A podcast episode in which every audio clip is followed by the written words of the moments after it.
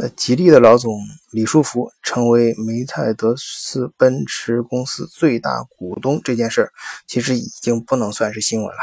但是在我无意中看到的一些报道中，啊，充斥了各种想抓眼球的一些呃文字和一些说明，就激发了我还是想说一说这件事儿。其其中有三件事，我非常想说一下。第一件事是股权这个问题啊。呃，可能跟大家想象的不太一样，它并不意味着你对这个公司有实际的控制权。它跟当年沃尔嗯就吉利收购沃尔沃完全不一样啊。沃尔沃当时是非常缺钱，所以李书福呃凑了十八个亿美元就呃全部呃吞下了沃尔沃，所以他也可以非常不费力的从沃尔沃拿走了很多技术。然后在吉利的调教下，沃尔沃这几年发展的也非常好啊。这个当年被很多人误判误喷的一个呃并购，哎，李书福用事实向他们证明，人家确实是非常有水平的。当年的交易是一个双赢的结果，而现在收购奔驰就完全不一样，奔驰根本就不缺钱，去年奔驰盈利一百多亿美金，光。呃，拿来分红的就三十六亿，而奔驰这家公司其实在很早以前，呃，它的第一大股东就不再是德国人了。在李书福成为第一大股东之前，其实是中东的嗯主权基金。当然，所以它这个股权结构非常分散，所以李书福拿到百将近百分之十，就是确实说是百分之九点六九，就已经成为第一大股东。这个。并不能怎么样啊，甚至他都不能确保你在董事局里面有席位，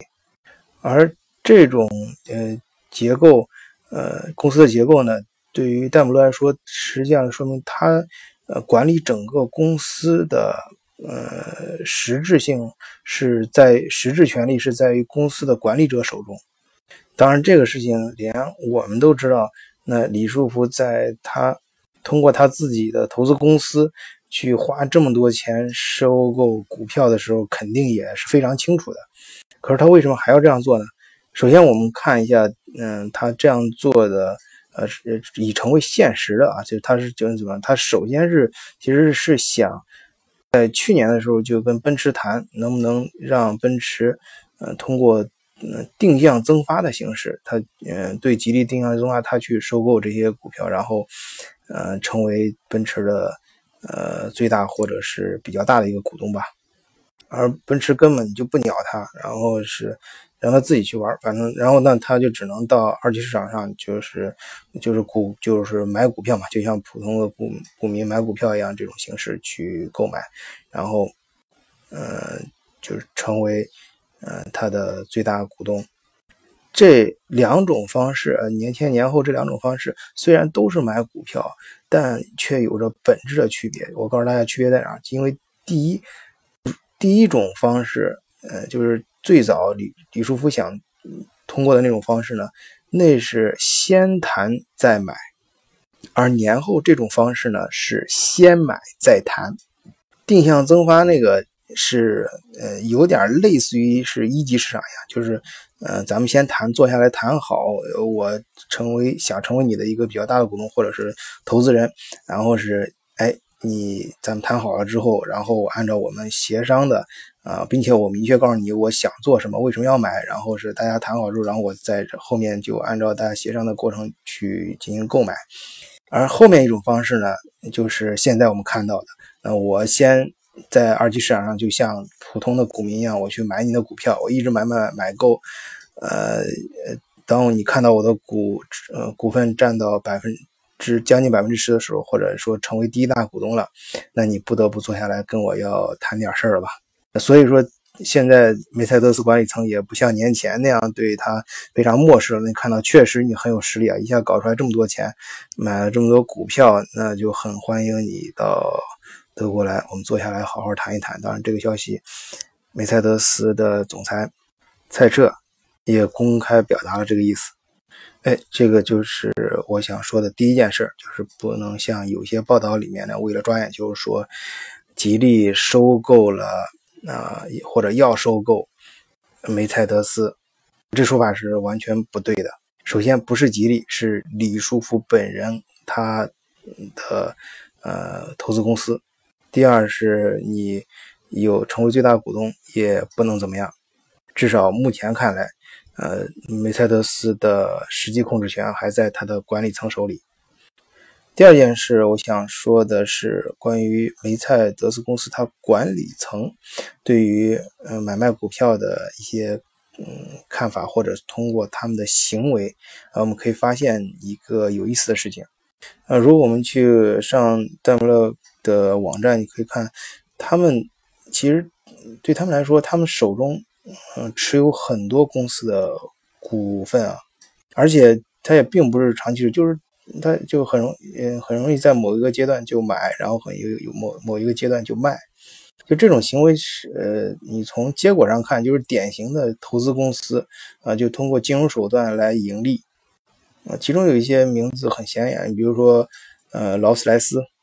呃，他通过卖买卖劳斯莱斯的股份啊，当时获利有三十四亿美金，还有空客。当然还有最有意思的啊，也是我今天讲重点说的，就是特斯拉。他最早的时候其实投资了特斯拉，嗯，只是花了五千万，占了百分之九点一的股份，然后把其中了的呃十分之四，嗯，卖给了中东的财团，然后他自己手里留下了将近呃三千万的。啊，这样一个股份，后来呢，在他手里放了五年之后，还是卖掉了。但是他卖掉的时候啊，这个已经涨到七点八亿美元啊。因为特斯拉这五年的发展过程，大家有目可见啊，就不用我多说。它中间盈利是二十六倍，就是它他当然也看到特斯拉这种公司它的发展的迅速，以后可能会越来越强。他为什么还要卖掉他的股票呢？我觉得有两个原因啊，第一个是他对外可能冠冕堂皇的一个原因，就是，嗯，他跟特斯拉合作电动车，但是呢，随着呃德国，我上前面有一期节目讲过，德国本身的战略意识很强，特别是，嗯，宝马、奔驰啊、大众这些德国几个顶梁柱的汽车工业顶梁柱的企业，他们肯定要大力发展电动汽车，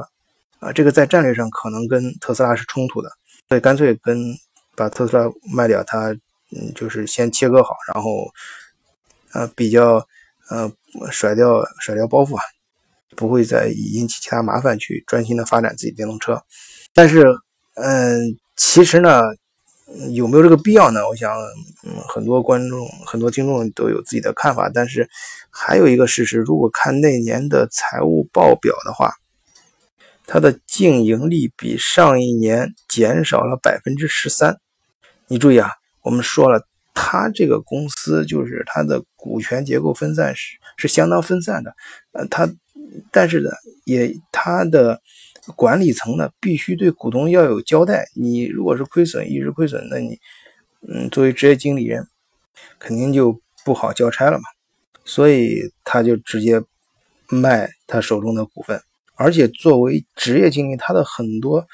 呃，这个时候我自己也有感觉，就是大家在大公司上有一种感觉，就是有的时候你做事情可能是很机械被迫，就是你可能要做出的选择不见得是最好的，但是你苛求的目的是不会出错，就是别人挑不出毛病。当时呢，你想他那个特斯拉的股票在手里已经捂了，已经放了五年了，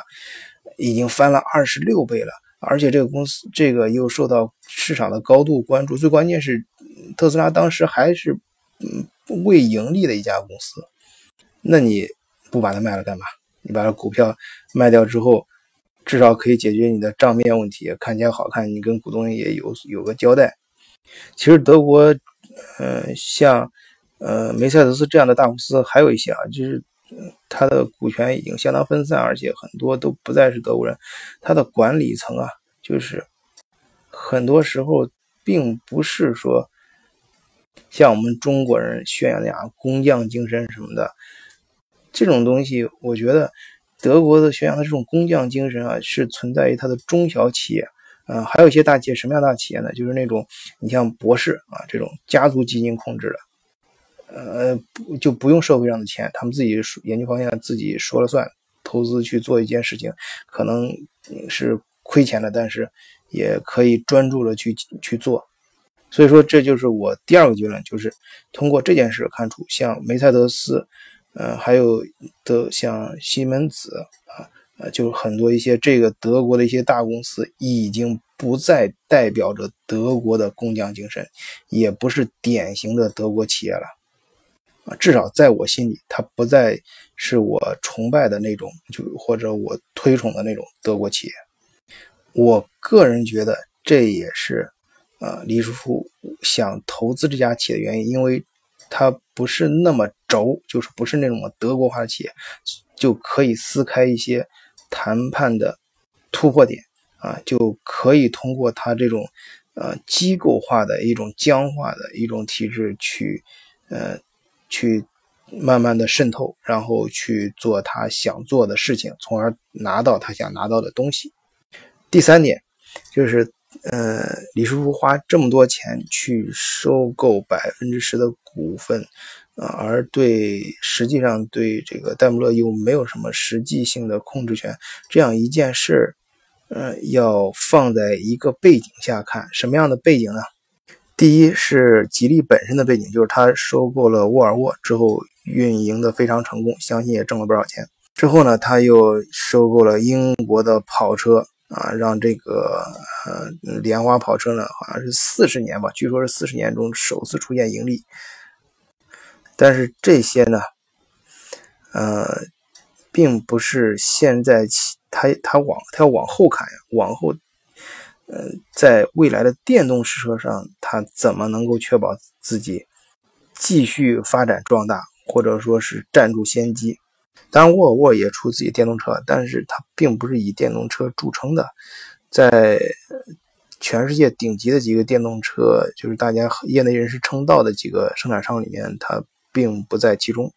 当然，为此，嗯，解为了解决这个问题，沃尔沃也不是吉利也做出了呃新的努力，比如它还收购了英国的电动汽车公司，